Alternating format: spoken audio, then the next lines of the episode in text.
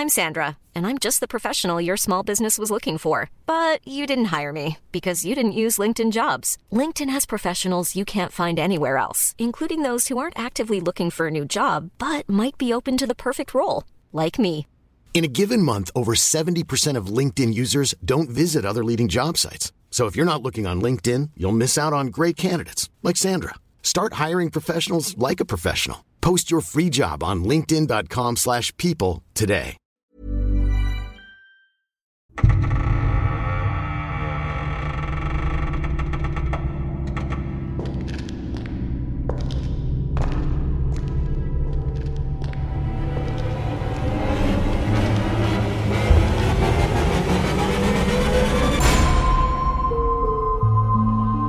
Bim, bim, bim.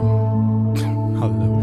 Ah, du bist schon in der Leitung, ohne dass ich dich Oh, fragen ich war zu früh. Schnellschuss. Alles egal. Äh, nicht, nee, also das, also. äh, hallo Patrick. Hallo, Conny. Herzlich willkommen zu Aktenzeichen Paranormal. Heute ähm, aus meinem Küchenstudio.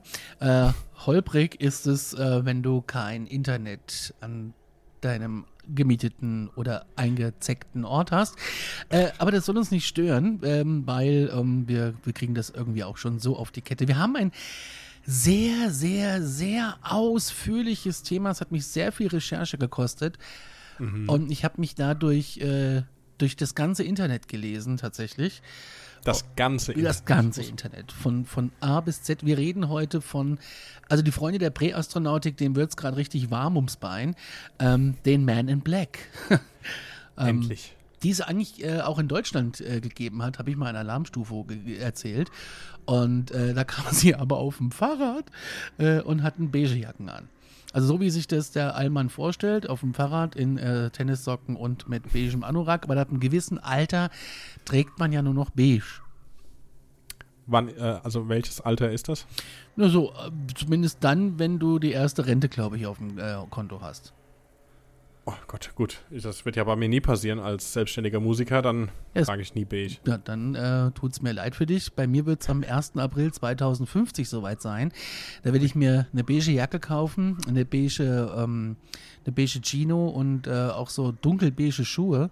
Werde mich in den Park setzen und werde äh, Enten füttern. Das ist komisch, dass das weniger als 20 Jahre in der Zukunft liegt. Ja, dürfen wir nicht drüber nachdenken.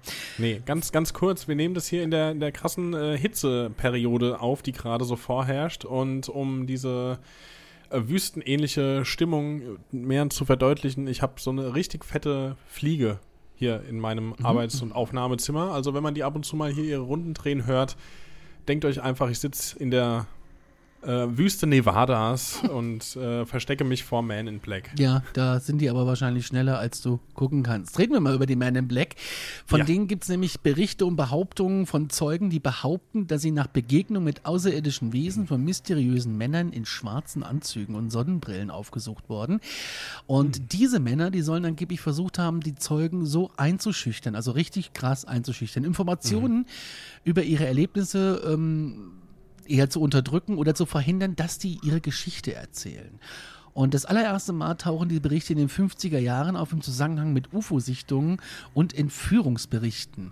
Und die Zeugen behaupten, dass die Man in Black in ungewöhnlichem Verhalten und detailliertem Wissen und ihre Erfahrungen so erschienen seien, oft in Verbindung mit Bedrohungen und Warnungen. Und wir reden hier nicht von so einem Strafzettel, sondern wegen hier, du bist 5 km zu schnell gefahren, sondern ähm, die warnen dich schon richtig, dass du die Schnauze hältst.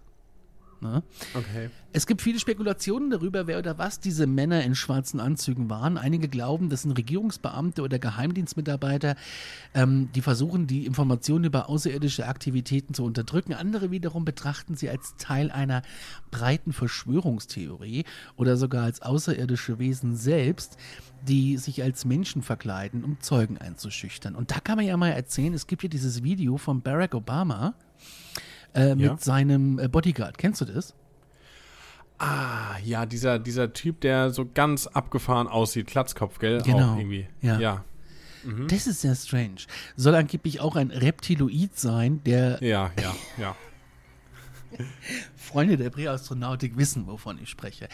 Und wir haben eine Chronologie erstellt zu dem Man in Black. Und die, die Folge wird, glaube ich, ein bisschen länger, aber wir gehen sie mal durch. Wir starten nämlich nicht, äh, wie, wie alle denken, jetzt 47 bei Roswell. Es geht schon früher los. Möchtest du anfangen? Richtig. Ja, wir gehen nämlich äh, schon ins Jahr 1924. Wir reden von John Cole, das ist ein Journalist in West Virginia, Mount Mama. Nein, da geht der Country-Musiker mit mir durch. Ähm, und der besuchte nämlich den Ort eines Flugzeugabsturzes in Braxton County und wurde von einem Mann äh, in einem Anzug mit, das ist ja auch wieder so ein Merkmal, was man hof, äh, oft hört, hohen Wangenknochen, schrägen Augen und dunkler Haut informiert, dass niemand verletzt wurde und kein Verbrechen begangen wurde. Der hob äh, einen kleinen Gegenstand vom Boden auf, nahm ihn mit nach Hause. Was könnte das gewesen sein? Ich weiß es Mhm. nicht. Ich dachte gerade zuerst, vielleicht könnte das hier der. Ich denke zu sehr an äh, Will Smith und Tommy Lee Jones. Du bist hier beim den, den, Blitzdings.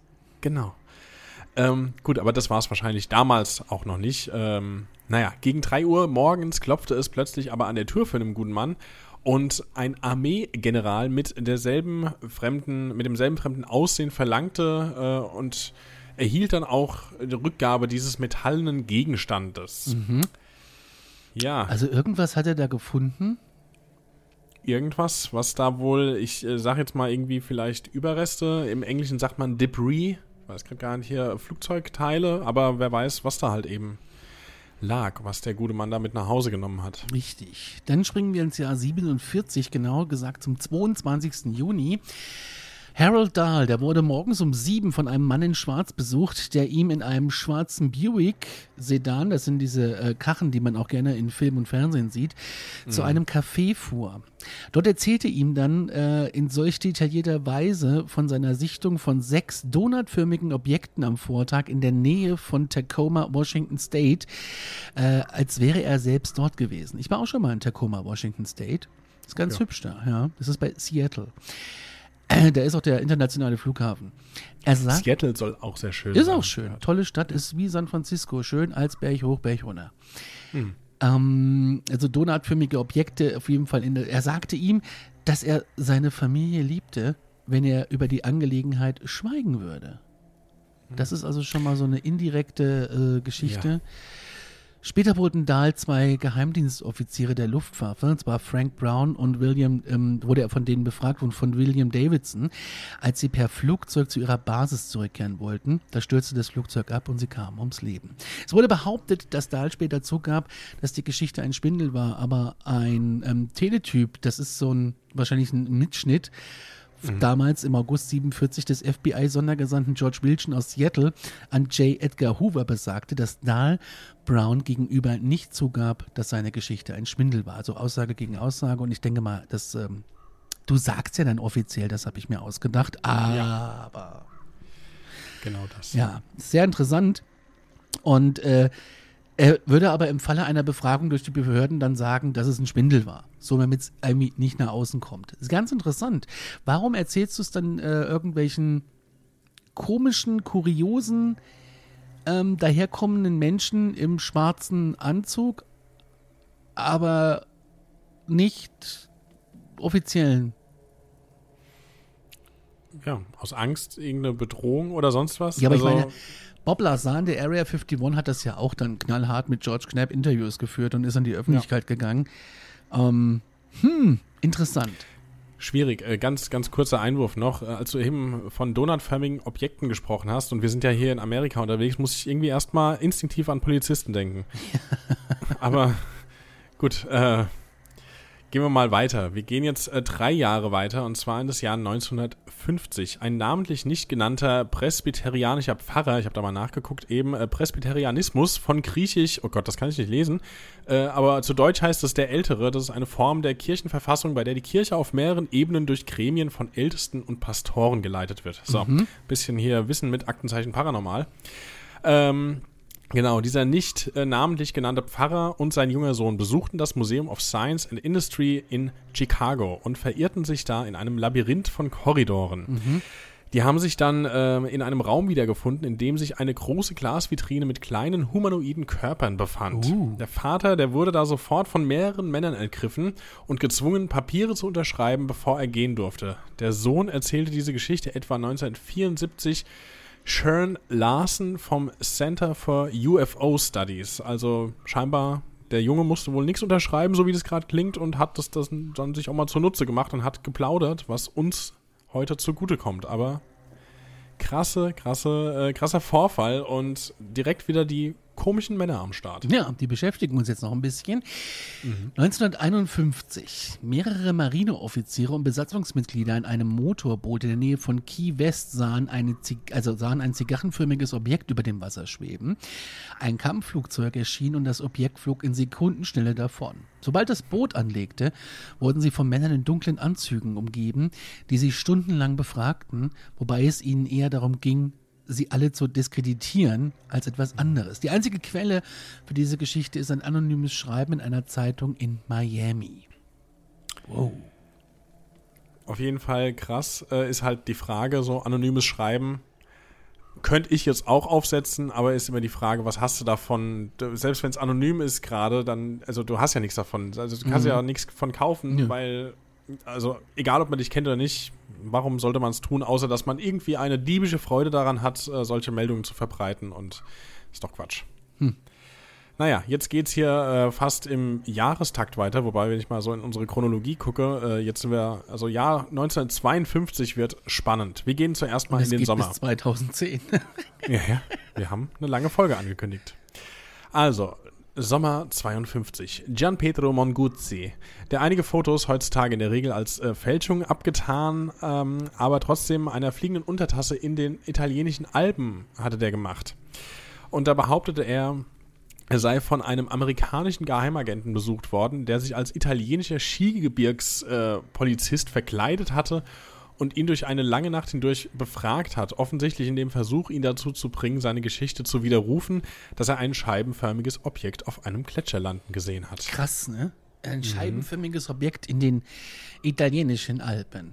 Si. Was wollten die da? Espressi. Si. Ja. Angeblich kommen ja die UFOs hier runter, ähm, sagen wir bei Alarmstufe gelernt, weil sie sind geil auf Gold, äh, auf Babynahrung und äh, auf Bier. Das klingt nach mir. Ja, es gibt kein Bier im Saturngürtel. Da ist übrigens angeblich die intergalaktische Handelsbörse, äh, wo auch die Menschheit mitmacht. Ich habe dazu tatsächlich noch nichts gefunden, aber Alarmstufe Folge 5, unser Paul, der berichtet davon. Das ist ziemlich abgefahren. Das war unsere erste Live-Folge. Das war ziemlich ziemlich strange mit so einem Thema gleich auf eine Bühne zu gehen, aber es war im Plan. Wir sind und bleiben in Italien. Wir sind am 30. Juli 1952. Carlo Rossi, der in der Nähe von Vico, Italien, beim Fischen war, an einem Ort, an dem er am 24., also eine Woche vorher, eine fliegende Scheibe gesehen hatte, wurde dann von hm. einem großen, dünnen Mann angesprochen, der ihn nach den äh, fliegenden Untertassen befragte, ihm eine Zigarette mit goldenem Ende anbot und als ihm schlecht wurde, die ins Wasser warf und wegging. Aus Angst, dass jemand versuche, ihn zum Schweigen zu bringen, ging Rossi aber zur Staatsanwaltschaft in der Stadt Lucca und gab eine Erklärung ähm, über seine UFO-Begegnung ab. Wow. Krass. Also ich finde es auch spannend irgendwie, äh, dass beides äh, im Sommer, beides in Italien war, ähm, macht beides für mich glaubhafter. So mhm. bin ich einfach, so einfach bin ich gepolt. Ähm, wir bleiben immer noch im Jahr 52, auch immer noch Hochsommer, Spätsommer, Ende August. Äh, und zwar gehen wir zu Sonny Desvergers, vermute ich, ne, dass man so ausspricht, aus äh, Florida. Und zwar, der erhielt an seinem Arbeitsplatz anonyme, bedrohliche Telefonanrufe, in denen ihm gesagt wurde, dass er über seine UFO-Begegnung nicht sprechen dürfte und er wurde von einem schwarzen Auto verfolgt. Mhm. Boah, es ist, ich finde es super krass, was ich äh, aber auch noch irgendwie.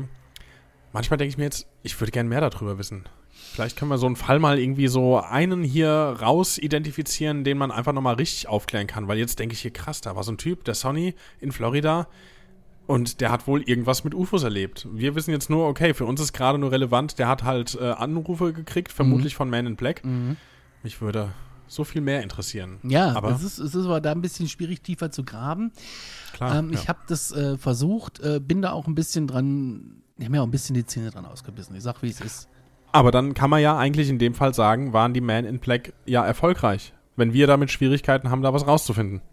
Ja, ich meine, ich hätte vielleicht äh, noch Polizeiarchive durchfühlen können, aber irgendwann hatte ich diese Chronik hier zusammen und war glückselig, ähm, weil wir gehen jetzt in den September 1952 nach Sichtung eines 10 Fuß großen Monsters. Auch schon wieder irre. In West Virginia durch Kathleen May und einige Teenager am am 12., also am 12. September, sowie durch eine Familie namens, äh, wie heißen die, Sinutowski? Snitkowski. Snitkowski. Nee, Snitowski, ja. Snitowskis, oh, das sind die von nebenan mit dem Gallon Pie, erschienen zwei Männer im Braxton County als Händler. Sie versuchten systematisch die Häuser der meisten Zeugen und Zeuginnen auf und ähm, zeigten wenig Interesse daran, ähm, ihre, ihren Kram zu verkaufen, aber sie wollten stundenlang über die Sichtung sprechen. Also sie kommen auch getarnt. Gut, das hätten aber auch wir sein können äh, mit Podcast-Recherche. Ja, aber hätten wir denn irgendwelche S- W- Warenpfeil zu bieten, um dieses, ähm, aber wo Warenpfeil zu bieten? Der Alarm, äh, der Alarmstufe-Shop, mein Gott. Wir haben einen Shop, wir haben einen, äh, Einen Shop, wir haben einen ja. Shop. Es gibt jetzt, Das ist mal Werbung in eigener es Sache. gibt jetzt T-Shirts von uns. diese Folge ist sponsored bei uns. ja, es gibt, es gibt Sachen. Wir haben tatsächlich, wir haben uns einfach gedacht, falls jemand irgendwie Bock hat, mit äh, einem T-Shirt zum Beispiel, wo Aktenzeichen Paranormal draufsteht, ähm, rumzulaufen. Oder was haben wir noch? Wir haben irgendwie, Taschen gibt es, glaube ich, Tassen auch, ja, also. ähm, so Dinge für, für einen Hund, so ein Halstuch. gibt's. Ach, echt? Äh, Okay. Ja, es gibt Bierdeckel, es gibt, ach, keine Ahnung. Ähm, die, die Link, es gibt wirklich Link ist in der, alles. in der Beschreibung unter der Folge und auf Insti zu finden. Insti-Cransti. Insti, auf Insti, auf Instagram zu finden. Wir bleiben im Jahr 52, du bist dran. Genau. Und zwar wieder nur einen Monat später, Oktober. Lyman H. Streeter, äh, der seltsame Pieptöne auf seinem Radio empfing, äh, von denen er glaubte, dass es Songs von Petre, nein, ähm, von denen er glaubte, dass es Botschaften von fliegenden Untertassen seien, wurde von Mr. Clark, hier in Anführungszeichen, besucht, der angab, von der Civil Aeronautics Administration zu sein. Und äh, der sagte ihm, dass er im Interesse der nationalen Sicherheit nicht darüber sprechen dürfe. Ich finde Stories, bei denen es heißt, ähm, Teile der Informationen würden die Bevölkerung verunsichern, finde ich immer äh, besonders spannend. So, da, genau Fall. dann will ich es erst wissen. Ja, ja, klar. Aber die Frage ist, willst du es dann wirklich wissen? Also, Ja, vielleicht nicht, ja, weil die sagen es ja vielleicht auch nicht ohne Grund. Aber erstmal will ich es wissen. Ja, natürlich. immer so doof. 1903 1953, ja, soweit ist es schon. 1953 am 22. Juli. Ein mysteriöses Auto hielt vor dem Haus des Präsidenten des Australian Flying Saucer Büros, was es alle gibt. Und zwar hat dieser Mensch unter Polterge poltergeistlichen Vorkommnissen gelitten. Das Auto kam morgens um 3 Uhr an und blieb dort bis nach 6.30 Uhr morgens stehen. Auch wieder sowas. Die kommen ja auch bei paranormalen Phänomenen. Die kommen ja nicht nur bei, ähm, bei UFOs, die kommen ja auch, ähm, wenn du äh, einen Schatten hast. Also äh, im wahrsten Sinne. Also Ja, wir wissen, was du meinst.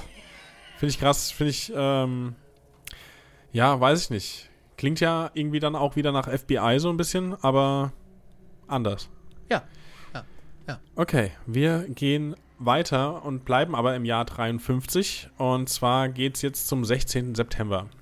Albert Bender oder Albert Bender, der Gründer des International Flying Saucer Büros, ähm, teilte Cray Barker. Habe ich mich jetzt verlesen? Nee, habe ich nicht, oder? Nein, ich habe aus Versehen was weggemacht. Ach, Das war ja, doppelt. Lass es drin. Gut. Fang nochmal beim Äh, an. genau, also Albert Bender, der Gründer des International Flying Saucer Bureaus, teilte Cray Barker in einem Brief mit. Akzeptieren Sie keine weiteren Mitgliedschaften, bis die Oktoberausgabe der Space Review in Ihren Händen ist. Also so eine Zeitung, ne? ja. Also so ein. Clubmagazin wahrscheinlich. Wahrscheinlich klingt so, ja. In etwa zur gleichen Zeit erzählte Bender August Roberts, dass drei Männer ihn besucht hatten und ihn praktisch vollständig zum Schweigen gebracht hatten, was die Untersuchung der Untertassen betrifft. Am 4. Oktober interviewten Roberts und Dominic G. Lucchesi Barker, der sagte, dass die drei Männer dunkle Kleidung und schwarze Hüte trugen, aber seine übliche Antwort auf Fragen war, das kann ich nicht beantworten.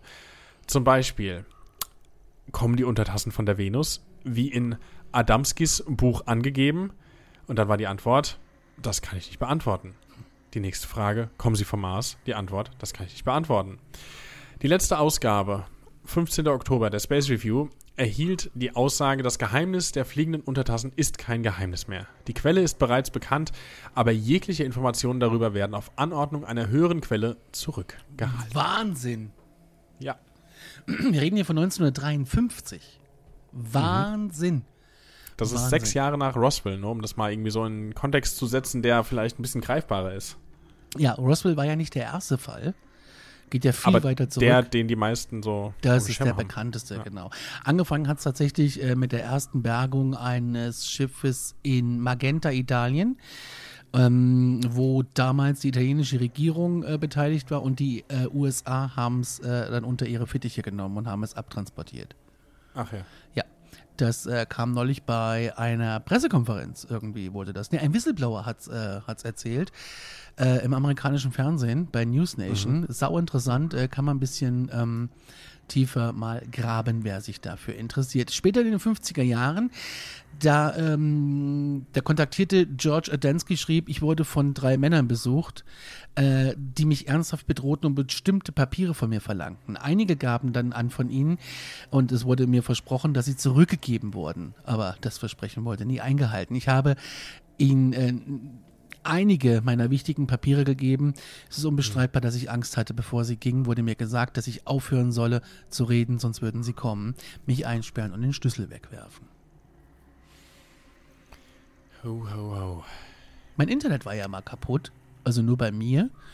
Äh, Ja. Im restlichen Komplex ging's, äh, als ich mal im Dark Web äh, in so einer Art ähm, ja, ähm, ähm, ähm, ähm, Dokumentending war, aus Versehen. Archiv wahrscheinlich. Ja, und da waren so ein paar Sachen drin und äh, ja, dann war ich offline. Kann Zufall gewesen sein oder auch nicht. Aber lass die Finger davon. Das ist, ist nee, es Ich, ganz im Ernst, ich wüsste nicht mal, wie ich da hinkomme. Kein Plan. Ich gibt war einen Browser für. nicht. Stimmt, das habe ich schon mal gehört. Wie Das ist ja der? auch legal, du kannst es ja einfach auch benutzen. Es ist ja nichts anderes als, äh, Ja, ja. aber Aber sag, sag nochmal der Browser. Ich, wenn du es sagst, dann klingt es bei mir. Tor. Tor, richtig. Aber Finger weg. Ist gefährlich. Ja, ja. Auf eigene Faust. Ähm, bin aber da hingekommen, weil ich über, über, über TikTok. Ja, wie Ja, sonst. Natürlich. Klar. Natürlich. Natürlich. Okay, äh, weiter ins Jahr 1954. Maureen Abbott wartete spät in der Nacht auf eine äh, Bakerloo-Linie U-Bahn in London, als sie einen großen schwarzen Panther entlang der Gleise rennen sah. Zwei Tage später wurde sie in ihrem Zuhause von einem Regierungsbeamten besucht, der sich als Versicherungsagent ausgab, aber nach ihrer UFO-Sichtung fragte. Ganz exotisch. Ganz exotische Geschichte. Ja, es gibt ja angeblich diese äh, Spezies, die sich verwandeln kann in alles Mögliche. Aber warum man sich in London in dem U-Bahn-Tunnel in den schwarzen Panther verwandeln sollte, bleibt mir auch fremd. Und was ich ja heutzutage ganz gut finde, äh, du, es gibt ja kaum noch Versicherungsvertreter an Haustüren. Stimmt. Äh, ich glaube, die DGSVO hat das Ganze kaputt gemacht. Jetzt müssen sich die Man in Black, in Deutschland dann die Man in Beige, äh, neu aufstellen. Das kann sein. Aber ganz kurz, also ich meine, ähm, in London und Wesen, die sich in Tiere verwandeln, also ich bin da ganz klar wieder in der Harry Potter-Welt und äh, wir haben es hier mit Animagi zu tun. Ihr Harry Potter-Fans da draußen, ihr wisst, wovon ich rede. Ich weiß es nicht. Was ist das? Äh, Animagi, äh, Einzahl wäre Animagus, äh, das sind Zauberer oder, oder Hexen, die sich in äh, Tiere verwandeln können. Zum Beispiel Professor McGonagall, die ähm, Verwandlungslehrerin, die kann sich doch in eine Katze verwandeln. Das weißt wahrscheinlich sogar du, oder? Nein. Hast du mal irgendeinen Film? Gar keinen? Nix gesehen? Um Gottes Willen. Dann bitte weiter. Vielleicht, äh, hm, ja. hm. Ostern 54, drei Männer, die ein UFO auf der Nilbur-Ebene, wo, äh, wo immer das ist, fotografierten, hatten ihren Film vom Australian Security Intelligence Organization, von der ASIO, äh, beschlagnahmt bekommen. Einer von ihnen wurde später von einem angeblichen ASIO-Agenten besucht, der Stillschweigen anordnete und in Anführungszeichen mir das Leben Punkt, Punkt, Punkt aus dem Leib erschreckte. Kann man jetzt auslegen, wie man will. Also Drohungen. Achso, ja, ich, wahrscheinlich auf, auf Englisch äh, scared the living shit out of me. Das kann ich mir vorstellen. das wird ja. so sein. Ich wollte das jetzt nicht so, aber gut. Ja, auf, auf, auf Englisch darf da alles Im sein. Podcast dürfen wir sagen, was wir wollen. Pups. So. Ähm, spätes Jahr 1954. Marion Keach, in Klammern Dorothy Martin, was auch immer das jetzt, äh, hat sie einen Künstlernamen oder? Man weiß es nicht. Äh, die durch automatisches Schreiben mit Außerirdischen kommunizierte, wurde von zwei Männern ähm, besucht, von denen einer ihr, äh, von denen einer ein ganz gewöhnlicher Mensch und der andere in Anführungszeichen sehr seltsam war. Ja, der das ist es erstere, ja. dass die seltsam sind, meinst du? Ja, das kommt immer wieder. Ja, ja, stimmt schon. Ich musste auch eben bei einer Beschreibung an Slenderman denken. Naja, ähm, der erste sprach die ganze Zeit. Er sagte, ich bin von diesem Planeten, aber er nicht. Hat wahrscheinlich dann so auf seinen Kollegen gezeigt. Naja. Eine halbe Stunde lang erklärte er ihr, dass sie ihre Informationen nicht öffentlich machen solle, da dies noch äh, nicht.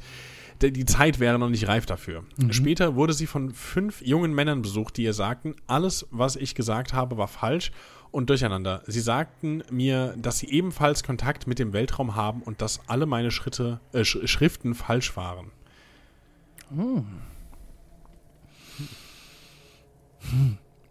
Ja. So wird es ja eingepläut. Aber ich finde es schon interessant, dass die da kommen und sagen, ey, also ihr Lieben da draußen, ich, der Conny, bin von der Erde. Aber Patrick, ich, er ist, er ist Rheinland-Pfälzer, der kommt von anderen Planeten. Ich bin ja Hesse. Ja, gebürtiger. aber Also ausgeklappter. bitte. ja, das stimmt. Aber dann bist du ja Bayer. ja, aber So. ein zugezogener. Ja, siehst du, wie ich. Also, Ja, aber du bist ja näher, wir sind bei, beide recht nah an Hessen. ja. Also ich bin gerade äh, eben fünf Minuten nach Hessen einkaufen gefahren. Siehst du?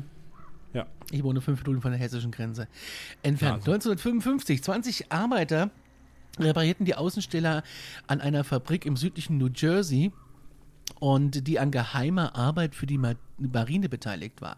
Jetzt muss man wissen, ähm, es gab in den 50ern viele Sachen, die äh, regierungsnahe Firmen gemacht haben. Wir reden hier von und zum Beispiel auch Boeing oder Skunk Networks und so, die haben alle mit für, ähm, für das Militär, für die NASA Dinge entwickelt, mitgearbeitet. Das sind zivile Firmen tatsächlich, die bis heute daran beteiligt sind. Und die Jungs wiederum haben ein gigantisches kreisförmiges Objekt absteigen sehen und mehrere Minuten lang schwebte das dann über dem Parkplatz. Und als sie ausstempeln wollten, trieb sie ein Mann in Zivilkleidung in einem Besprechungsraum, wo er eine Reihe von Papieren vorzeigte und sagte, wir möchten, dass ihr alle den Eid des Stillschweigens unterschreibt und versprecht, nichts über das, was heute gesehen oder geschehen ist, ähm, zu erzählen. Diejenigen, die nicht unterschreiben wollen, brauchen morgen nicht mehr zur Arbeit zu kommen oder jemals wieder, egal irgendwohin. Jeder hat natürlich unterschrieben. Und John Keel sagte da aus, dass diese Geschichte ist, ähm, sei angeblich eine Folklore und äh, keine Tatsache. Aber ich kenne noch eine andere Quelle, die sowas ähnliches beschreibt, nur nicht in New Jersey, sondern ähm, eher in Virginia.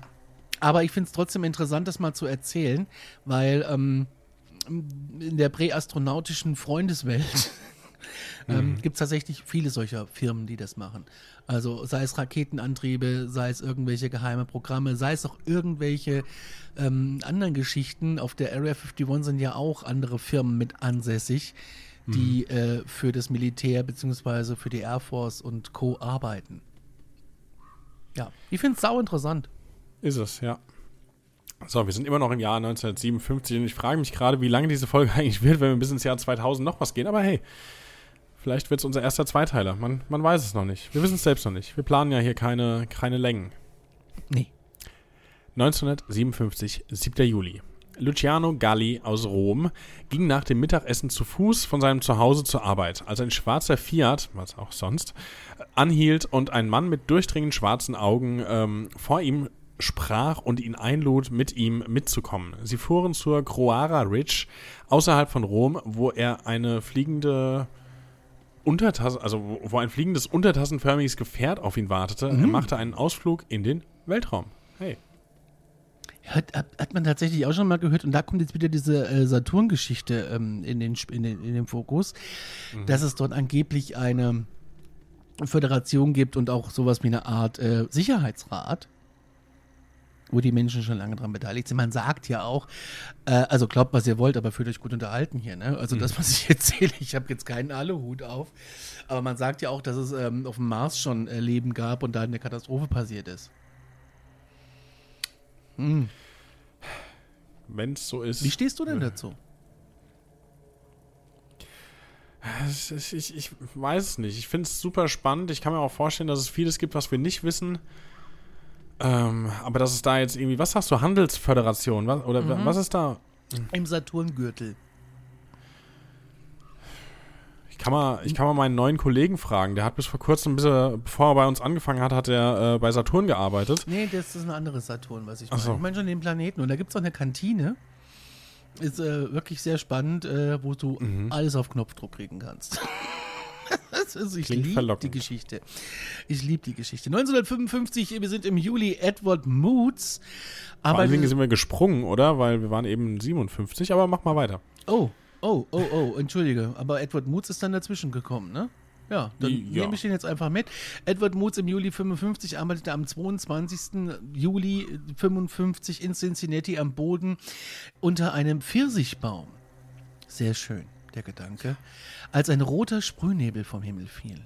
Als er nach oben schaute, sah er ein rotes und grünes Objekt, ähnlich einer aufrecht stehenden Birne. Man mag es glauben oder nicht. Der Baum war am nächsten Tag tot und drei Männer, die angaben, vom Air Force Intelligence zu sein, nahmen ihn mit und führten ihn weg. Zwei Wochen später sah er einen schwarzen Chrysler Imperial in der Nähe parken und drei Männer richteten Kameras auf sein Haus. Als er sie herausforderte und fragte, wer sie sind, sagten sie in gebrochenem Englisch, dass sie Bilder von der lokalen Industrie machen würden und verschwanden dann schnell. Krass. Ich google gerade hier den äh, Chrysler Imperial. Das ist ein schickes Auto. Ich Ja, hab's echt natürlich. nicht mit Autos, aber das ist ähm, ein schickes Auto. Ja, aber da kommst du wahrscheinlich mehr auf 5 Liter pro 100 Kilometer. Schon beim Anmachen sind 30 Ja. Liter weg. Ja, das stimmt. Teures aber wir befinden uns in Amerika. Hier sind, äh, na obwohl, Das ist auch teuer trotzdem weniger wert als. Naja, gut. Äh, 1957, äh, jetzt doch wieder im November. Olden Moore beobachtete am 6. eine kreisförmige Maschine in der Luft von, äh, in der Nähe von Monteville, Ohio. Ein paar Tage später kam der örtliche Sheriff mit Männern in Luftwaffenuniformen zu ihm nach Hause und bat ihn, sie zu dem Feld zu führen, wo er das UFO gesehen hatte. Das ist ja auch, ich finde es auch spannend. Ich frage mich immer, hat er das irgendjemandem mitgeteilt? Weil ansonsten ist ja schon erstmal dann direkt so, hä? Wenn er das keinem erzählt hat oder niemand öffentlichem oder niemand offiziellem, dann denkst du ja auch, warum steht ihr jetzt hier? Woher wisst ihr das? Naja.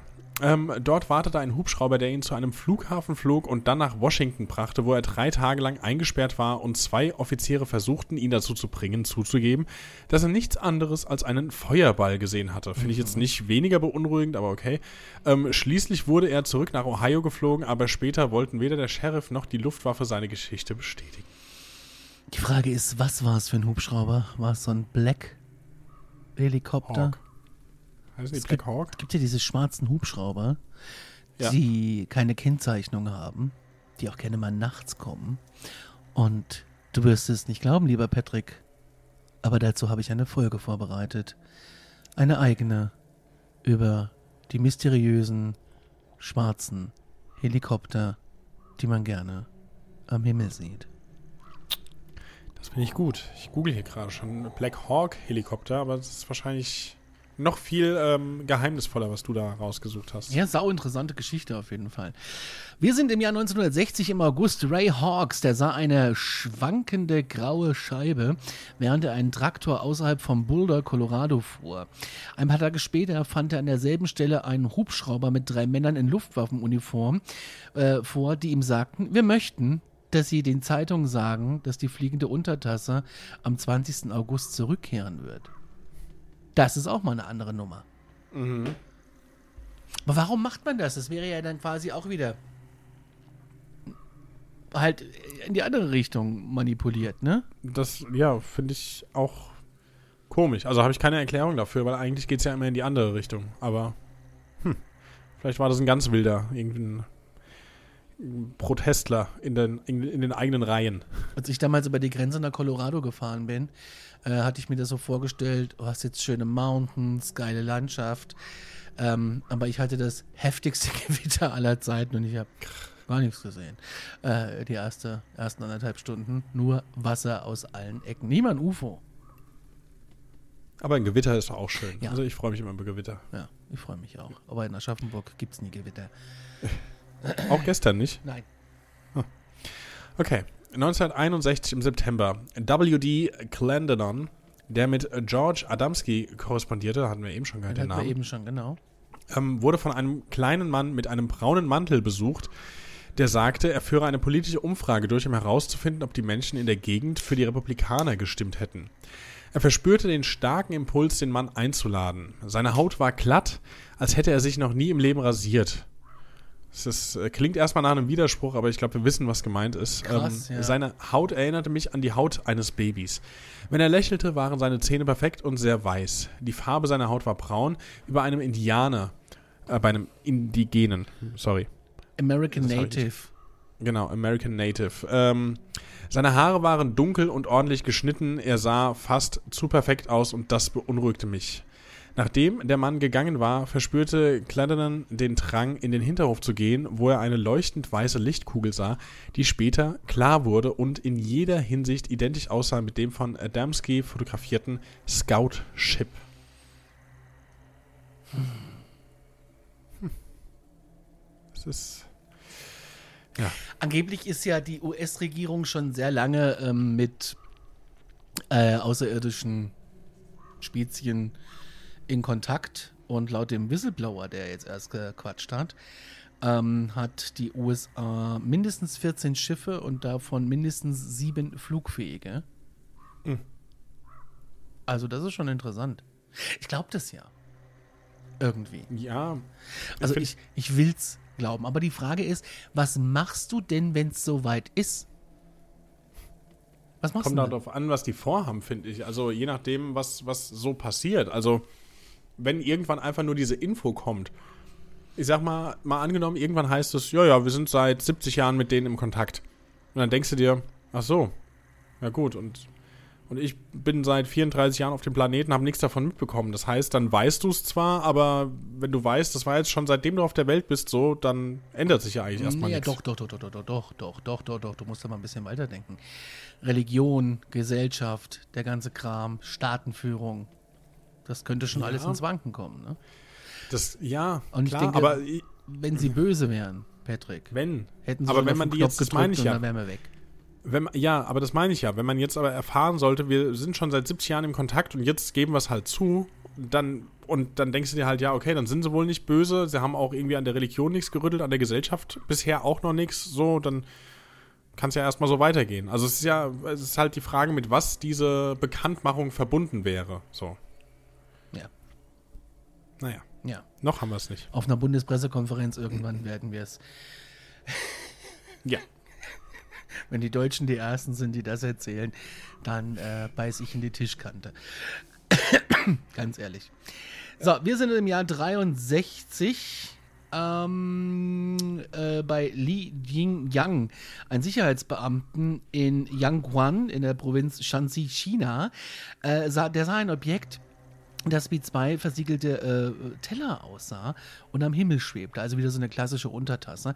Am nächsten Tag wurde von einem seltsamen Mann in schwarzer Kleidung angesprochen, der ihn davor warnte, über die Sichtung zu sprechen. Das ist wieder ein Klassiker. So, wir sind äh, 1964, Ende Juni. Die Beatles sind gerade auf ihrem ersten Höhepunkt und das habe ich jetzt selber mal dazu äh, gedichtet, aber es stimmt. Jim Templeton aus Carlisle, Cumberland wurde von Nummer 9 und Nummer 11 besucht, die Kann ich dir erklären? diese Dinge untersuchten. Bitte? Kann ich dir erklären.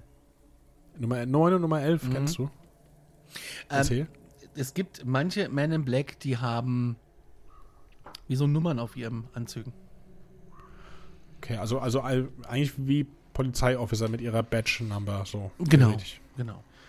Okay. So, oder die Ja. Personalnummer, wenn du was, äh, wenn du Urlaubsantrag stellen willst oder so als Man in Black, dann gibt's da eine, äh, ich bin Nummer 9, ich brauche jetzt mal vier Wochen Urlaub, ich äh, fliege mit meiner Familie zum Mars Auf dem Saturn. Achso, oder ja, so, gut. oder äh, auf dem Mond, weil auf der Rückseite des Monds soll ja angeblich eine Menge los sein.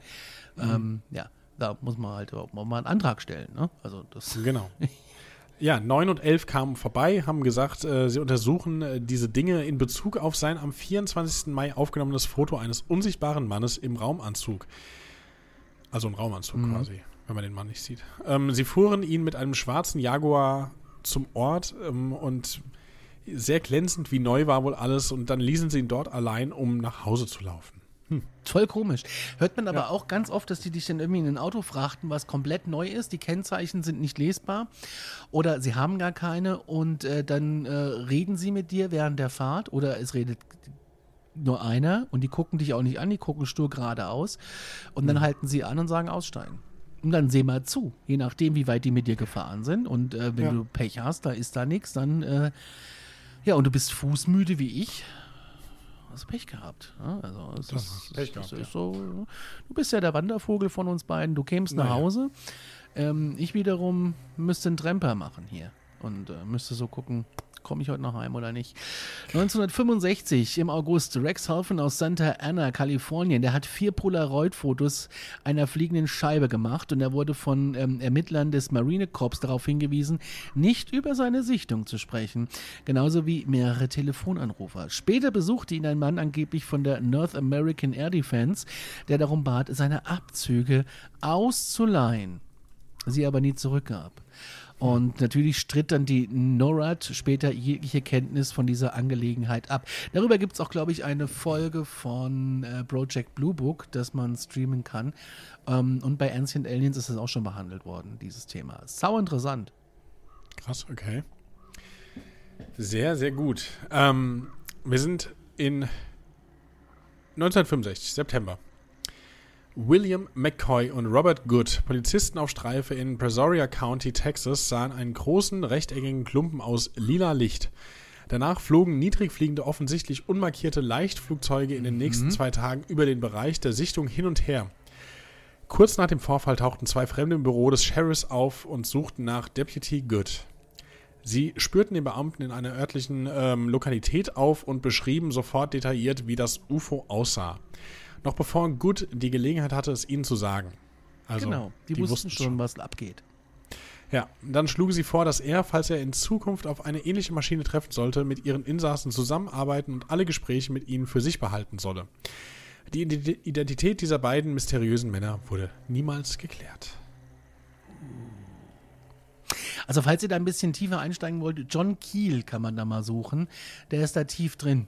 Das ist wirklich super spannend. 1966, wir sind im Oktober, George Smith aus Elizabeth, New Jersey, da war ich auch schon mal, besuchte zwei Teenager, die eine mysteriöse grüne Gestalt gesehen hatten. Die Jungen wurden von einer Menschenmenge umgeben und dann bemerkten sie zwei Männer, die aus einem großen schwarzen Auto stiegen und einen dritten am Steuer zurückließen. Sie hatten leichte, sie hatten eine leichte Schrägstellung ihrer Augen. Später als Ermittler vom Saucer News, das ist ähm, ein UFO-Fachmagazin, gab es ja damals Ja. mehrere, einen der Jungen besuchten, bemerkte Smith dasselbe schwarze Auto in der Nähe geparkt und dieselben beiden Männer, die das Haus beobachteten, während das Interview stattfand. Zwei Wochen später erhielt er einen Anruf, wo, er, wo man ihm sagte, er solle die UFO-Untersuchung aufgeben. Oh, shit. Da, da kommt man doch alleine schon auf den Gedanken irgendwie so, wer hört uns jetzt hier eigentlich gerade zu? Ja, ich glaube nicht, dass uns jetzt die regierungsnahe, Na, die hören Alarmstufe ja, stimmt. und haben uns auch schon mal einen Saft abgedreht. Tatsächlich. Also ich weiß Ja. nicht, wer es war, aber es liegt nahe, dass dies war. äh, ja, es muss ja so gewesen sein. Ja. Spät 1966. Cray Barker fand während seiner Untersuchung zum Mothman, kennen wir natürlich auch, in der Nähe von Point Pleasant, das ist ja auch die Stadt, wo der Mothman seine Ursprünge hat, an seiner Tür eine Notiz, geben Sie Ihre Forschung auf oder Sie werden es bereuen. Sie wurden gewarnt. Krass, Ende der ne? Durchsage. Ja.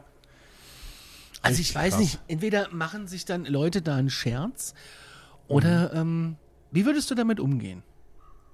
Wenn ich so eine Nachricht erhalte, Äh, angenommen, morgen ist an deinem, in deinem Briefkasten äh, neben der Abholkarte für dein bestelltes Hab und Gut ähm, noch ein Zettel drin, wo, da, äh, wo es da heißt, hören Sie mit Aktenzeichen Paranormal auf. Sie wurden gewarnt. Sie werden es bereuen. ich habe gerade gedacht, du sagst jetzt irgendwie äh, sowas Allgemeines, so hören Sie mit UFO äh, Recherche auf oder sowas. Ähm, aber jetzt so spezifisch, wenn da wirklich ein Zettel wäre, wo hören Sie äh, mit Aktenzeichen Paranormal Podca Podcast auf. Wenn das da drinstehen würde, also als allererstes würde ich dich anrufen. So. Okay, cool. würde ich sagen, so, du glaubst nicht, was passiert ist. Dann ähm, keine Ahnung, würde ich anhand unseres Gesprächs wahrscheinlich äh, die nächsten Schritte überlegen. Aber keine Ahnung, was macht man da? Also ich. Mit den Zettel wegschmeißen und weitermachen. Ja? Ja, ich wollte drüber sprechen im Podcast. Ja, das, das auch. Ich habe halt überlegt, wie weit man geht, je nachdem, wie, wie heftig die Drohung da drin ist. Wenn da irgendeine heftige Drohung drin ist, dann kannst du ja natürlich hier, sagst du der Polizei Bescheid und dann sagen die, nee, wir wissen noch nichts davon. Ja, oder du gehst halt an die Presse, ne? Hm. Weil Aber dann, dann hast kommen du die ja, Man in Black halt erst recht. Ja, aber du hast ja dann schon mal eine Aufmerksamkeit und dann wollen die Leute wissen, wie geht's weiter. Das heißt, sie können dich schon mal nicht entführen und irgendwo um die Ecke bringen. Hm. Ja? Also, weil du bist ja medial präsent dann auf einmal. Mhm. Das würde ich so machen. Hoffen wir einfach, dass es nicht passiert. Sie wurden gewarnt. 1966 oder 67, man weiß es nicht so genau, äh, Ivan Sanderson bemerkte während der Arbeit an seinem Buch ähm, Uninvited Visitors, dass ein Auto immer wieder an seinem ländlichen Haus in New Jersey vorbeifuhr. Notierte das Kennzeichen und erfuhr, dass es kein solches Auto gab. Ich frage mich immer, wie, wie macht man das? Ruft man dann irgendwo eine Behörde an und sagt, ey, ich brauche mal das Kennzeichen von F, weiß ich nicht, 415? Das ist doch der Datenschutz, sagt er da hier, nee, ist nicht. In Amerika geht das Naja. immer. DSGVO war damals jetzt noch nicht so das Thema. Vielleicht hat er sich bei irgendwelchen Beamten gemeldet, hat, äh, sagen wir mal, hier Anzeige gegen Unbekannt und das ist meine Info, die ich habe und irgendwann melden sie sich zurück und sagen, hier, sorry, das ist jetzt eingestellt, äh, das gibt's gar nicht. Das ist jetzt mein Gedanke. Er wiederum wurde daraufhin ähm, von zwei Männern in Luftwaffenuniform besucht, die ihn nach seinem Buch befragten. Sie weigerten sich, ihm einen Ausweis zu zeigen, also wies er sie mit vorgehaltener Waffe aus seinem Haus. Der örtliche Kommandant der Luftwaffenbasis gab an, nichts von ihnen zu wissen und sagte, ähm, er solle sie wegen des Vorwurfs, soll er sich, äh, äh, sich als Luftwaffenoffizier auszugeben, bei der Polizei melden. Er wurde anschließend lange Zeit von seltsamen elektronischen Geräuschen über seinem Telefon geplagt.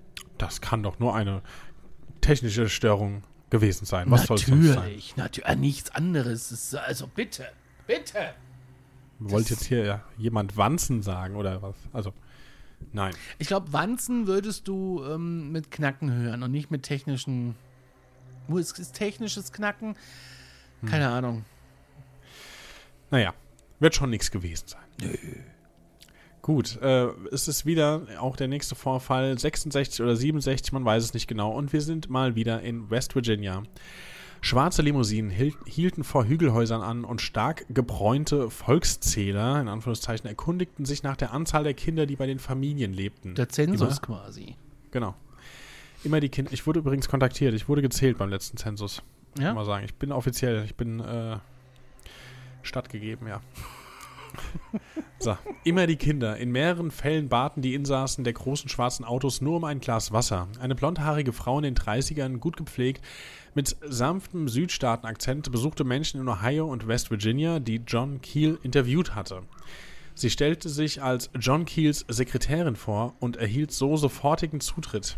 Die äh, Klemmbrett, äh, die Klemmbrett, das Klemmbrett, das sie bei sich trug, enthielt ein kompliziertes Formular mit persönlichen Fragen zur Gesundheit der Zeugen, ihrem Einkommen, der Art des Autos, das sie besaßen und ähm, ihrem allgemeinen Familienhintergrund. Einigen ziemlich anspruchsvollen Fragen außerdem zu ihren UFO-Sichtungen. Kiel hatte keine Sekretärin.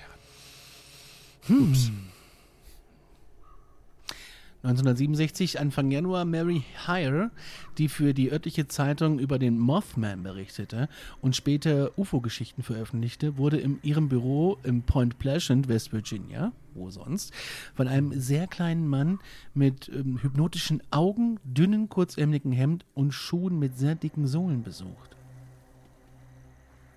Oh yeah. Ja, kann auch irgendeiner gewesen sein, der sagte, hier, äh, Mary, ähm, ich hab da noch was. Und wie sieht's denn aus? Und sie sagt, nee. Und dann ist er wieder gegangen. Kennst du das Video von den zwei Männern in Black an der, an der, an, an, an an der Rezeption?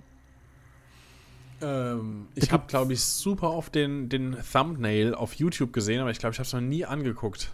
Das ist schon ziemlich heftig. Da ist auch, glaube ich, eine Waffe mit im Spiel. Vielleicht habe ich es auch vor Jahren mal geschaut, aber es wird auf jeden Fall mal wieder Zeit. 1968, 26. Februar, um 1 Uhr nachts wurde ein Mann in Phoenix, Arizona durch ein Klopfen an seiner Tür geweckt. Ich sah einen Mann in meinem Raum, in einiger Entfernung stehen. Er trug dunkle Kleidung. Ich konnte sein Gesicht nicht sehen. Er war schlank und nicht groß. Vielleicht 5 Fuß 9, was auch immer das in Metern ist. 5 Fuß. 5 Meter wahrscheinlich. Er änderte mehrmals seine Position und dann war er weg. 1968, 4. April, Bill und seine Frau begegneten einem, also irgendeinem Bill und seine Frau, begegneten einem ähm, lautlosen, rotglühenden UFO. In dieser Nacht wurden sie in dem Hotel in Knoxville, in dem Bill arbeitete, von einem Mann in Schwarz mit schwarzem Haar besucht. Als sie ihm erzählten, dass ähm, Martin Luther King in Memphis erschossen worden war, sagte er, gut. Boah, das ist ja ekelhaft. Ähm, er bemerkte, jeder Mann hat seinen Preis und testete sie, indem er fragte, für wie viel Geld sie nackt über eine Autobahn rennen würden. Das ist äh, bisher der bekloppteste crazy Vorfall, den wir jetzt hier besprochen haben in dieser Folge. Ja, widerlich und creepy. Ja, das stimmt. Weiter geht's. 1968, 2. Mai. Die Frau von Keats Island. Ist das jetzt ein Name? Keith Island, das ist äh, Keith Island, ja, das ist ein Name. Ja, ja, aber die Frau, die, die haben vielleicht nur eine Frau da. Hm. Naja, die Frau von Keats Island, British Columbia, also äh, Kanada, ähm, begegnete erneut zwei Männern in dunklen Overalls. Wobei der ältere Mann derselbe war, der jüngere jedoch anders aussah. Am nächsten Tag versicherte ihr eine Gruppe von Hydro-Mitarbeitern, dass die Männer vom Vortag keine Hydro-Mitarbeiter waren und dass jemand ihr einen Streich gespielt habe. Hm, ob das ein Streich war? Ob das ein Streich war. Ich finde es ich find's halt, ähm, also das, das, das sind immer die gleichen Muster. Es sind immer die gleichen Muster. Und warum sollten sich denn das die Leute eigentlich alle ausdenken? Äh, Erklär's mir. Weißt du nicht? Kann ich auch nicht. Ich habe keine Erklärung tatsächlich. Das ist keine Ahnung. Ein nicht namentlich genannter Journalist im Sommer 68 an einem nicht angegebenen Ort berichtete, dass mehrere Personen gesagt hätten, Männer, die behaupten, Brad Steiger und John Keel zu sein, hätten ihnen geraten, nicht über UFOs zu sprechen. Man muss sagen, das sind so zwei UFO-Enthusiasten. Ne? Als er versuchte, mit der Frau eines Bauern zu sprechen, winkten ihm drei kleine sonnengebräunte Männer in dunklen Anzügen und dunklen Brillen mit einer Zeitschrift, mit einem wahrscheinlich UFO-Artikel drin zu und sagten, ähm, dass Brad Steiger alle UFO-Sichter warnt, nicht zu sprechen. Uh, uh. Uh, uh. 1968 im Herbst. Ein nicht genannter Freund von Brad Steiger wurde in London von drei Männern in Schwarz angesprochen, die nach, äh, die nach Zugfahrplänen fragten. Zurück in seinem Hotel sah er dieselben Männer an einer Straßenecke auf sein Zimmer blicken. Einen Tag später konfrontierte er einen von ihnen. Du bist ein Freund von Brad Steiger. Sag ihm, dass wir ihn bis Weihnachten besuchen werden. Steiger erzählte dies einem anderen Freund, der sagte, wenn das so sei, schick sie herunter, um mit mir zu sprechen. Kaum hatte Steiger ihn verlassen, wurde er von dem leichenhaften, dem dünnsten Mann, den er je gesehen hatte, besucht. Er notierte das Autokennzeichen des Mannes und erfuhr, dass es kein solches Auto in Iowa gab. Siehst du? Zack, wieder mal. Schon wieder. Oktober 68, Brian Lethley Andrews, ein UFO-Forscher in, äh, wie heißt das, Coventry? Coventry. Coventry, Coventry kehrte nach Hause zurück und bemerkte einen Mann, der neben der Garage des Nachbarn stand. Sein Gesicht leuchtete orange. Und Trump. während er so zusah, verwandelte sich das Gesicht von dem von äh, Gesicht vor seinen Augen in eines des eines alten Mannes. Danach hatte er Probleme mit seinem Telefon und erhielt bedrohliche Anrufe. Er gab bald darauf die UFO-Untersuchung auf. 1969. Ein betrunkener Chinese taumelte in, einem Zeit, in, ein, in eine Zeitungsredaktion im Bundesstaat New York, während ein Reporter gerade einen örtlichen UFO-Bericht tippte. Er war in einen schwarzen Anzug gekleidet. Nach viel Keuschen schaffte er es zu sagen, drucken Sie diese Geschichte nicht. Er torkelte hinaus und stieß dabei gegen Möbel. Der Reporter folgte ihm sofort, aber die Straße war völlig verlassen. Also, bis zu dem letzten Satz war ich so, ja, okay, da ist irgendein besoffener Typ irgendwo reingestolpert und hat irgendwas über UFOs gesprochen. Aber ähm, dass er dann plötzlich verschwunden war, ist ja das Spannendste an dem ganzen an der ganzen Sache. August 79, der 4. August. Nach einigen lokalen UFO-Sichtungen wurde äh, eine Sarah, damals 14 Jahre alt, aus Toronto, Kanada, nach einer Sichtung eines ähm, so ein Pfeilspitzenobjekts 15 Minuten lang bewusstlos. Unter Hypnose erinnerte sie sich ähm, nicht nur an eine Entführung, sondern auch daran, dass ein sechs Fuß großer Mann in einem schwarzen Anzug mit schrägen Augen, einem grautönigen Gesicht und langen Fingernägeln an sich äh, die Fingernägel alleine schon, da kommt es mir hoch, ähm, ihr in den, in den Schulhof gefolgt war und sie während des Mittagessens über ihre Freunde befragt hatte, die auch UFOs gesehen hatten. Krass, okay. Aber wenn die dann, dann das wäre ja, also bei den Schulhof folgen. Das ist schon auf eine andere Art und Weise creepy. Ja, aber dann würden sie auch gesehen werden von anderen. Da sind ja wahrscheinlich auch Lehrkräfte und studentische Hilfskräfte und Theoretisch, ja. Hausmeister, Facility Management Kräfte und ja, keine Ahnung. Wir wissen es leider nicht genauer als so. 1979, 9. Dezember. Nach der Entführung in Sergi Pontoise, einem Vorort von Paris, wurde gegen 7 Uhr morgens an die Tür geklopft, um Jean-Pierre Provost. Äh, der öffnete da. Es waren drei Männer da. Einer war durchschnittlich groß, sehr gut gekleidet, in dunklem Grün, fast schwarz, schwarzer Krawatte, weißem Hemd und Weste passend zu seinem Anzug. Uh. Er hatte einen Bartansatz, schwarz wie seine Haare und einen Schnurrbart. Die anderen waren größer als er, größer und stärker gebaut. Auf die Frage des bärtigen Mannes, ob, einer der, äh, ob er einer der drei sei, antwortete er ja. Gut, in dem Fall kannst du das Wort an deine Begleiter weitergeben. Du hast bereits zu viel gesagt. Dir wird ein Unfall passieren und wenn du mehr sagst, wird es noch ernster sein als das. Dann verschwanden sie. Er sah sie später noch mehrmals, aber sie sprachen nur einmal in einem Tabakladen, ähm, als sie ihn erneut bedrohten mit ihm.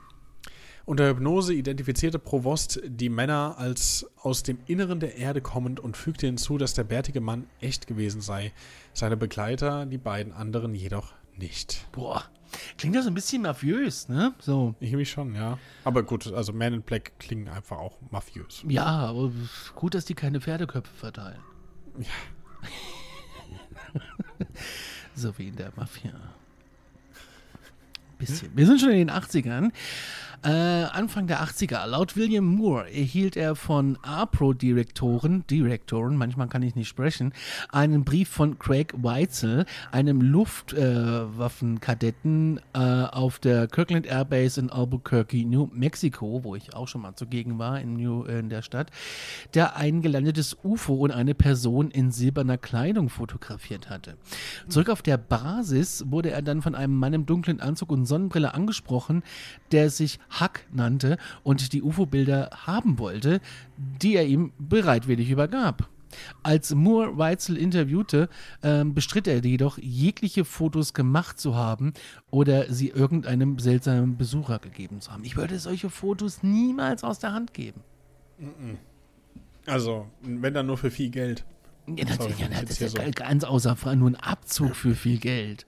Mhm, ja. Es gibt ja gerade dieses, ähm, dieses angeblich beste UFO-Foto der Welt, was ja wohl von der britischen Regierung unter Verschluss gehalten wurde. Das ist ja jetzt äh, aufgetaucht, weil ähm, die haben sich das auch geholt, so auf die Art und Weise, wie wir das hier gerade erzählen.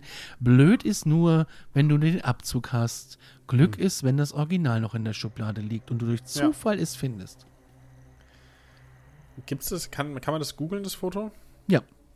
Wie, wie finde ich es am ehesten? Ja, wahrscheinlich mit äh, UFO-Foto England und dann äh, gibt es auch die Geschichte dazu, dass der, der das gemacht hat, äh, hat den Abzug, wie gesagt, rausgegeben und ähm, hatte aber noch das Original. Und das hat er aber vergessen, dass er das hat.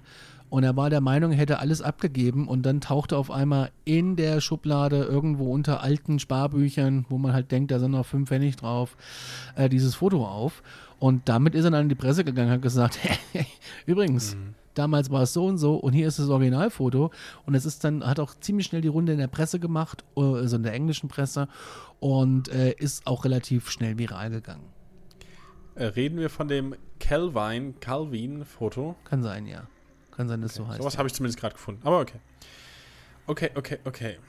Dann geht es weiter im August 1980, am 18. genau zu sein, Charles Affleck, eines von sechs Mitgliedern des Swinton Center for UFO Research, SCUFORI, zu kurz. Die haben alle so lustige äh, Namen. Ja. Fand einen Zettel vor seiner Tür mit der Aufschrift Stoppen Sie die UFO-Studie.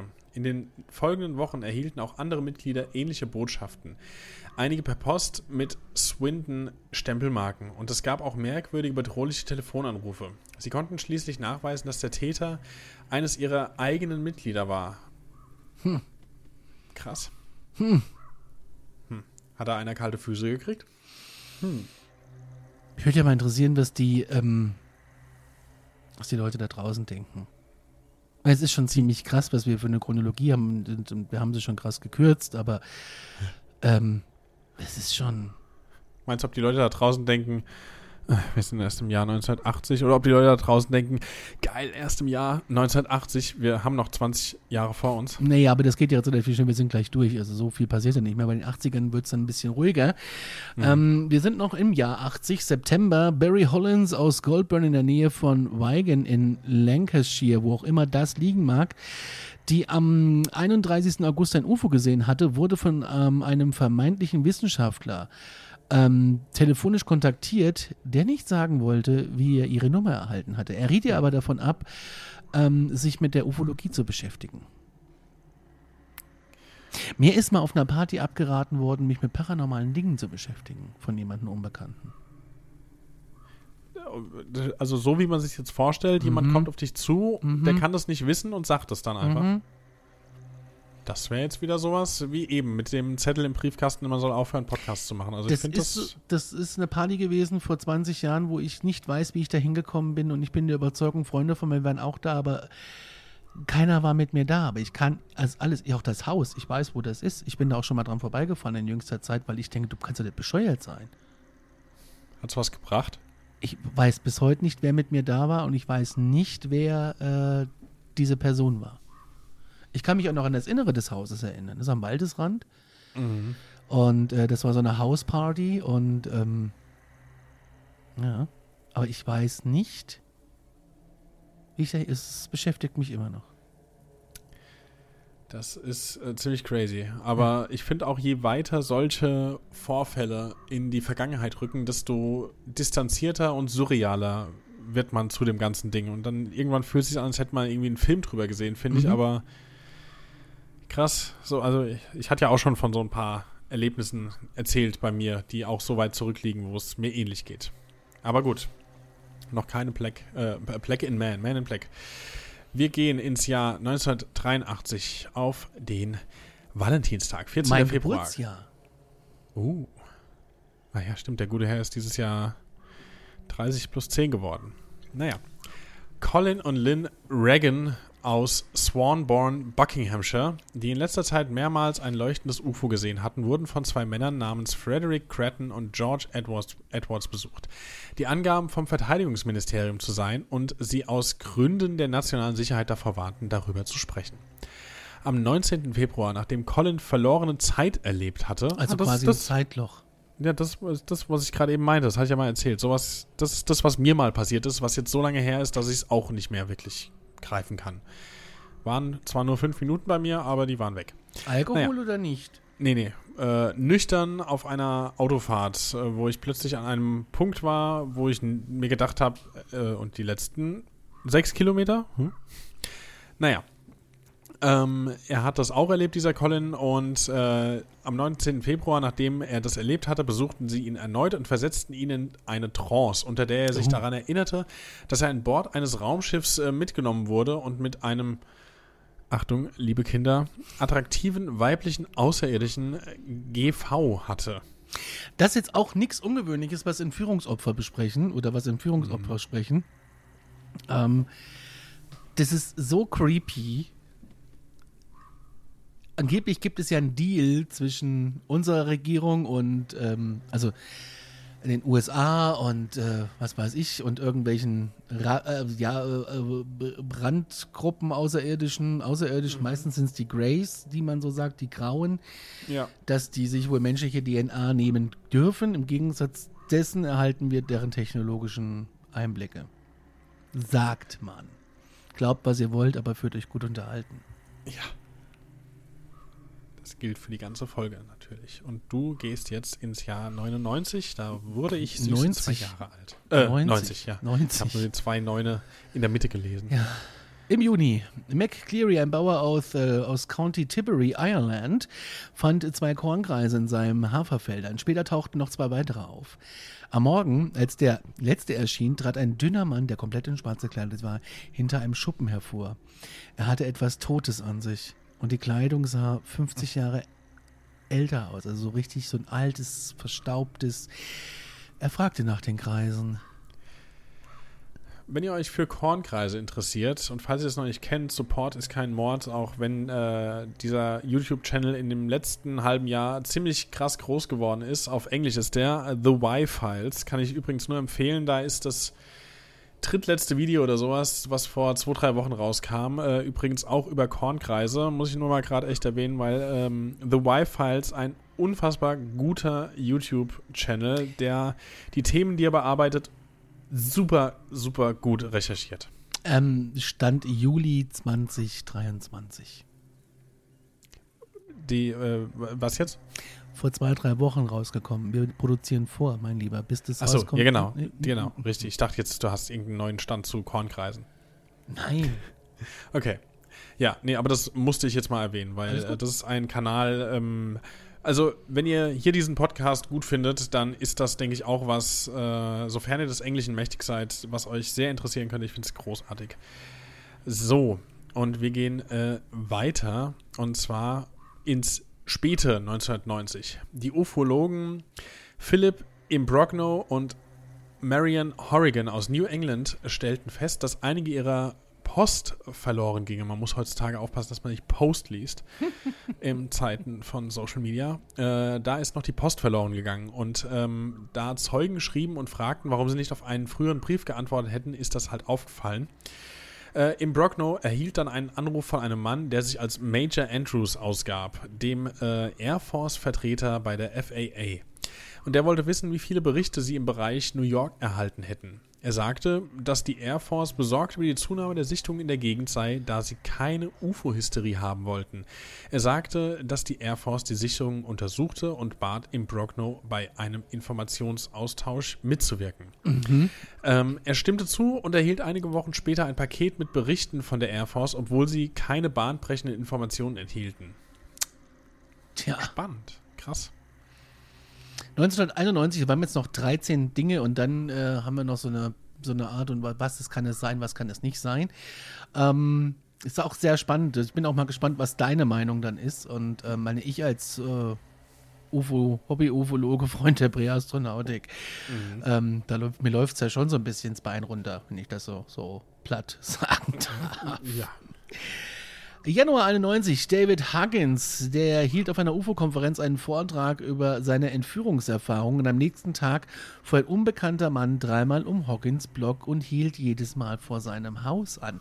Das kann natürlich auch jeder gewesen sein. Ja. Ein Stalker, wie man heutzutage so schön sagt. Stalker. Stalker, ein Stalker. Ey, das war ein Stalker. Ganz ehrlich, ich glaube nicht, dass das eine von der Regierung war. Quatsch, die machen das nicht. Gerade nicht heutzutage. Es war ein Stalker. Stalker? Meinst du echt, Stalker? Wir sind im Februar.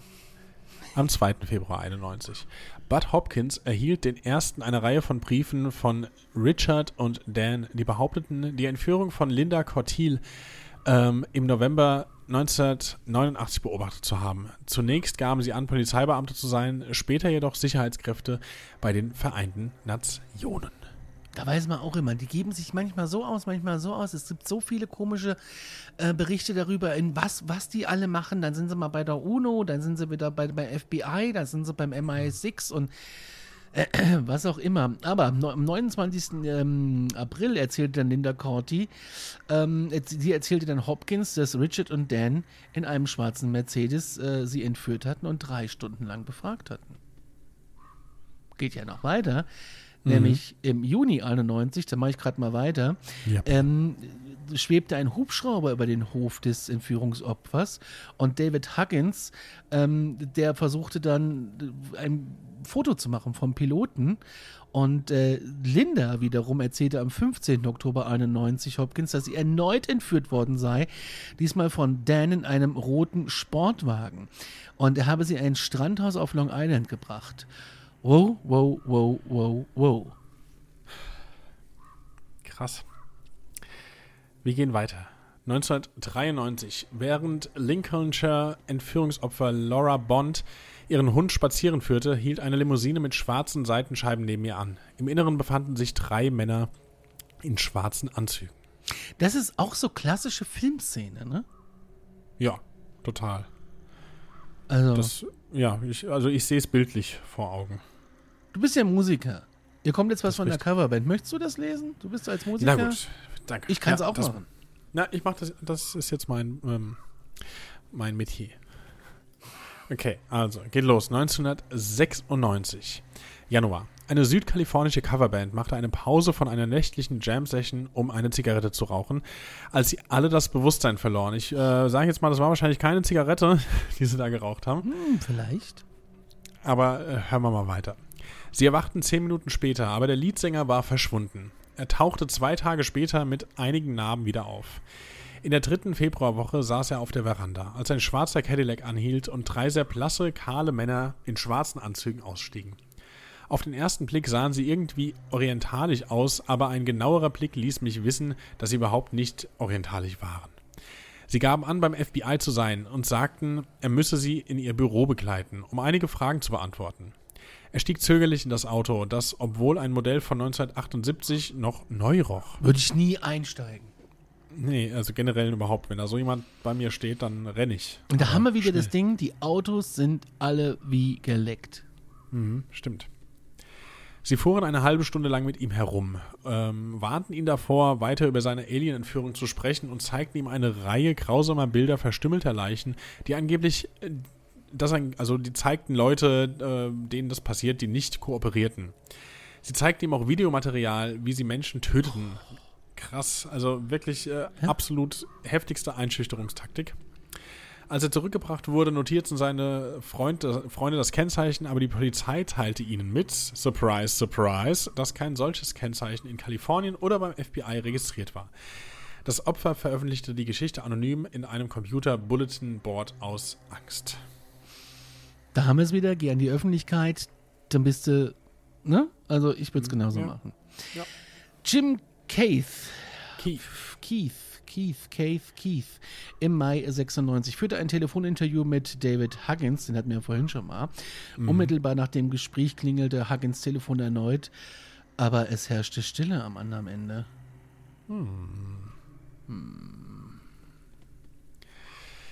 1996, 23. August. Jim Keith, wieder mal, interviewte John Keel, auch wieder mal. Nach dem Interview klingelte Keiths Telefon, aber es herrschte Stille auf der Siehste? Leitung. Später erhielt er auch einen Anruf, bei dem jemand nur atmete. 2000. Würde ich irre werden? Ja. Auflegen. Ganz einfach auflegen. Wir sind äh, beim vorletzten Punkt. Wir sind im Jahr 2000 im Oktober.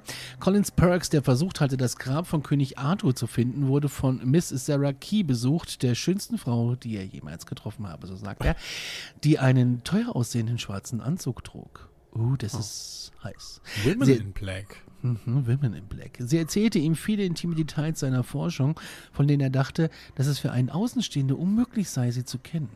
Sie sagte, dass sie die, die, Interessen mehrerer Personen in der britischen Regierung und der herrschenden Elite vertrete, die sich seit dem Zweiten Weltkrieg mit okkulenten Angelegenheiten beschäftigten und wüssten, dass das, was er tat, gefährlich sei. Wenn er nicht aufhöre, werden sie einen, in Anführungszeichen, weiteren Besucher erhalten. Er ignorierte dies und setzte seine Forschung fort, aber er bekam tatsächlich von einem weiteren Besucher Besuch. Diesmal kein Regierungsbeamter, sondern ein was ist denn Gargoyle? ein was ist denn ein Gargoyle? Ach Mensch, Conny, bist du zu alt dafür Ja, wahrscheinlich. eine sieben Fuß große Gestalt mit Lederschwingen, leuchtend roten Augen und Fangzähnen, die ihn erschreckte. Was Die werden das? übrigens ähm, aber zu Stein, wenn sie äh, das Sonnenlicht trifft. Es gab da mal eine sehr schöne, ich weiß nicht, ob es von Disney war, es lief auf jeden Fall früher so, Ende der 90er, frühe 2000er lief das ähm, auf Super RTL. War eine meiner Lieblingsserien, die Gargoyles, habe ich geliebt. Das habe ich noch nie gesehen. War super. Nee, ich kenne nur den So. Jingle von Super RTL damals. Den habe ich nicht mehr präsent. Ich habe Lust auf Fernsehen, Lust auf Super RTL. Das war so ein Auto, was durch die Straßen fuhr und dann ging der Sprit aus und an der Super RTL-Tankstelle sehr viel Fun getankt hat und dann fuhr es weiter und dann ging der Jingle los. okay, das, Das also, war noch handgemachtes Fernsehen. Aber finde ich gerade krass. Ich habe wirklich, also Super RTL war mein Sender, das war meine Welt und ich kenne diesen Jingle gerade einfach nicht. Vielleicht, wenn ich ihn sehen würde. Tja. Okay, der letzte Fall. Wir sind im Jahre 2003, am 10. Januar. Ähm, der UFO-Desk des britischen Ministeriums, Verteidigungsministeriums, sorry, erhielt einen Anruf von einer Frau, die angab, dass sie und ihre Mutter in den frühen Morgenstunden Lichter am Himmel von ihrem Zuhause in East Dalwick, Südlondon gesehen hätten und befürchteten, dass es sich um einen terroristischen Angriff handeln könnte. Wir also ich wiederhole es nochmal, wir sind hier im Jahre 2003, da ist sowas natürlich irgendwie viel präsenter und die Angst wahrscheinlich viel größer. Daher der Anruf. Ähm, sie riefen die Polizei in Peckham an, die schließlich ein Auto schickte. In ihm saßen zwei Polizisten und zwei Männer in Raumanzügen mit dunklen Brillen, die sich Morg und Mindy nannten. Das klingt sehr abenteuerlich. Äh, diese zwei Männer sagten ihr, nicht auf den Rücksitz, äh, nicht auf den Gegenstand zu, zu schauen wegen möglicher Strahlung. Und sie trugen einen Sender, in Klammern vielleicht einen Geigerzähler, der klickte. Da die Augen der Frau von Betrachtern der Lichter schmerzten, äh, vom Betrachten der Lichter schmerzten, boten sie ihr an, sie mit einer Lösung auszuwaschen, aber sie lehnte ab. Das ist sehr weise. Ihr wurde dann gesagt, mit niemandem darüber zu sprechen, insbesondere nicht mit der Presse, um keine Panik auszulösen. Nachdem sie die Frauen äh, nach ihrem Sternzeichen gefragt hatten, ging sie weg. Als das Verteidigungsministerium die Polizei kontaktierte, bestritten diese natürlich die Geschichte von Morg und Mindy und gaben an, dass sie nur zwei Beamte ohne Strahlungsausrüstung geschickt hätten, dass die Frau dachte, die Lichter seien Außerirdische, nicht Terroristen und dass sie selbst äh, die Nichts nicht sehen konnten. Genau. Später schrieb die Mutter einen Beschwerdebrief, in dem sie angab, herausgefunden zu haben, dass Morg und Mindy eine TV-Sitcom über einen Außerirdischen, dass das einfach eine Sitcom war und dass sie versuchten, uns lächerlich aussehen zu lassen. Krass. Das ist aber erschienen in einem Buch, äh, Britain's X-Files. Das ist ähm, ganz interessant sogar. Das ist relativ fresh noch, äh, von 2011. Ja, krass. Das ist zum Beispiel auch so eine Lektüre, wenn man sich damit beschäftigt. Das äh, kann man sich mal als E-Book oder so ähm, Ausleihen. ja, mitnehmen. Keine Ahnung. Jetzt haben wir ganz viele Berichte gehört über die Men in Black. Jetzt würde mich mal deine Meinung interessieren. Glaubst du, sie gibt es wirklich oder glaubst du, das sind einfach jetzt über die, ähm, wann haben wir angefangen? 1929, über fast ja, 90 Jahre hinweg Hirngespinste oder ähm, weil sich ja so vieles wiederholt. Wir erinnern uns, in den 60ern, 70ern, 80ern und dem besten der 90er, da gab es weder Twitter, noch gab es Facebook, noch gab es Instagram. Wir hatten keine Smartphones. Wir mussten äh, gucken, dass wir noch eine Telefonkarte bekommen, um an einer öffentlichen Ja. Münzfernsprecher zu telefonieren. Und ähm, ja, unser, äh, unser Spotify war, äh, war MTV und äh, das Radio. Ja. Ja, also ähm, ich will damit sagen, es gab kein, keine Social Media, keine schnelle Verbreitung von irgendwelchen Nachrichten. Ähm, deswegen meine Frage an dich, was glaubst du? Ich sag mal, ich halte die auf jeden Fall für möglich, dass es die gibt. Ich äh, denke, dass wir das nicht genau wissen, ist ja prinzipiell Teil ihrer Arbeit. Und ähm, ich meine, ich, es ist ja bei vielen Dingen so, das geht uns ja beiden so, we want to believe, we beide.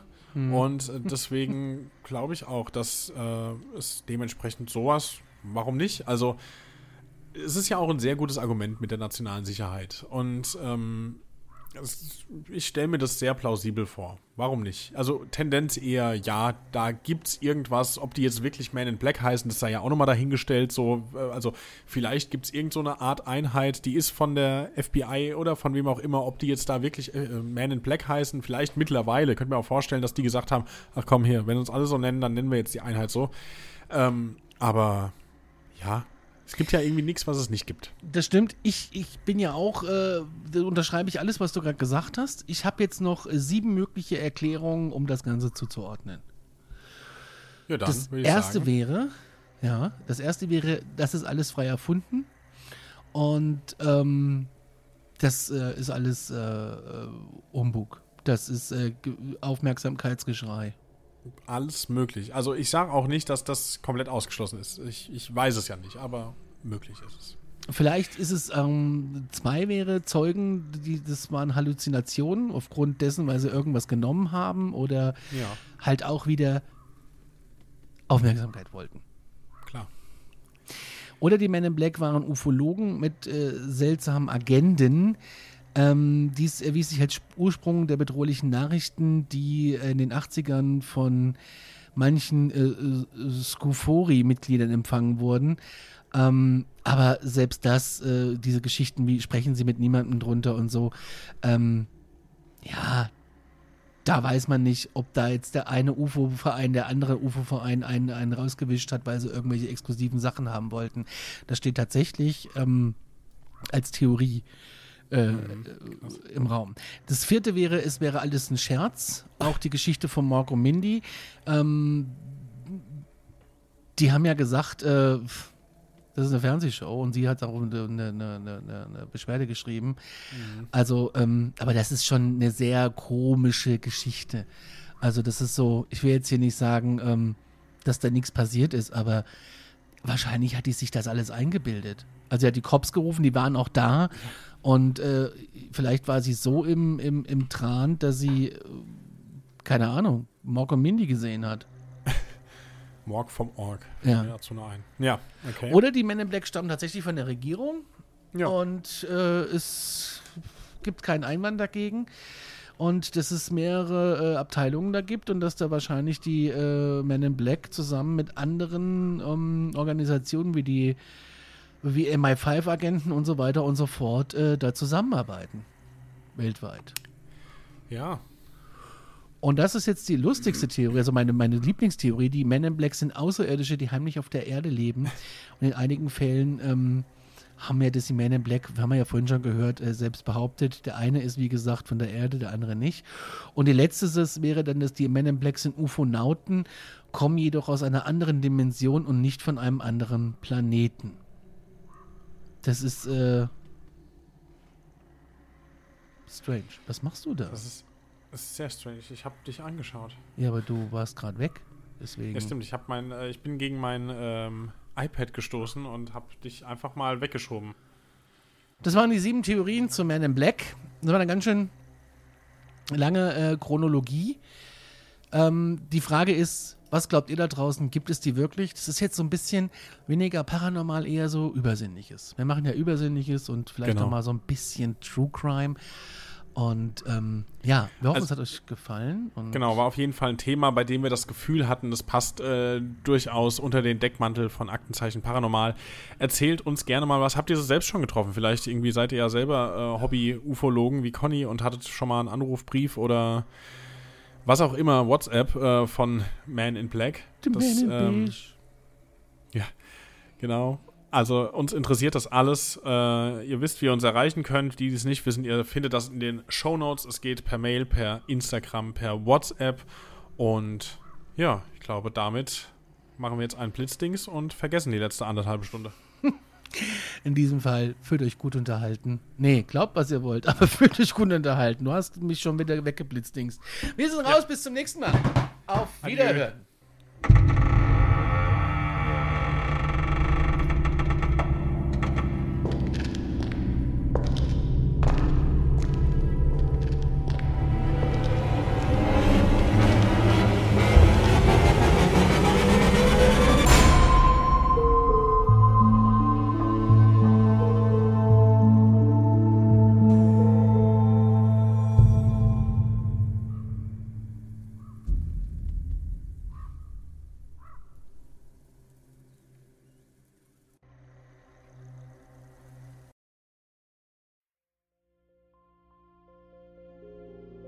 Mein letzter Fall hat mich auf einen Berg geführt, wo man den Schädel einer jungen Frau gefunden hat. Mein Name ist Yvonne Wiedler und ich bin Reporterin bei Dunkle Spuren, dem ersten True Crime Podcast Österreichs, produziert vom Kurier und ausgezeichnet mit dem European Newspaper Award. Seit 2019 rollen wir ungelöste Kriminalfälle neu auf und nehmen euch mit auf unsere Recherche. Wir suchen nach Menschen, die spurlos verschwunden sind, untersuchen Morde, die nach 20 Jahren noch immer ungelöst sind und bis heute Rätsel aufgeben. Wir erzählen die Geschichten der Opfer, sprechen mit Ermittlern und Angehörigen und recherchieren, bis wir neue Spuren gefunden haben. Drei neue Fälle alle vier Monate. Dazwischen haben wir spannende Bonusfolgen für euch. Dunkle Spuren findet ihr überall, wo ihr Podcasts hören könnt. Link auch in der Beschreibung.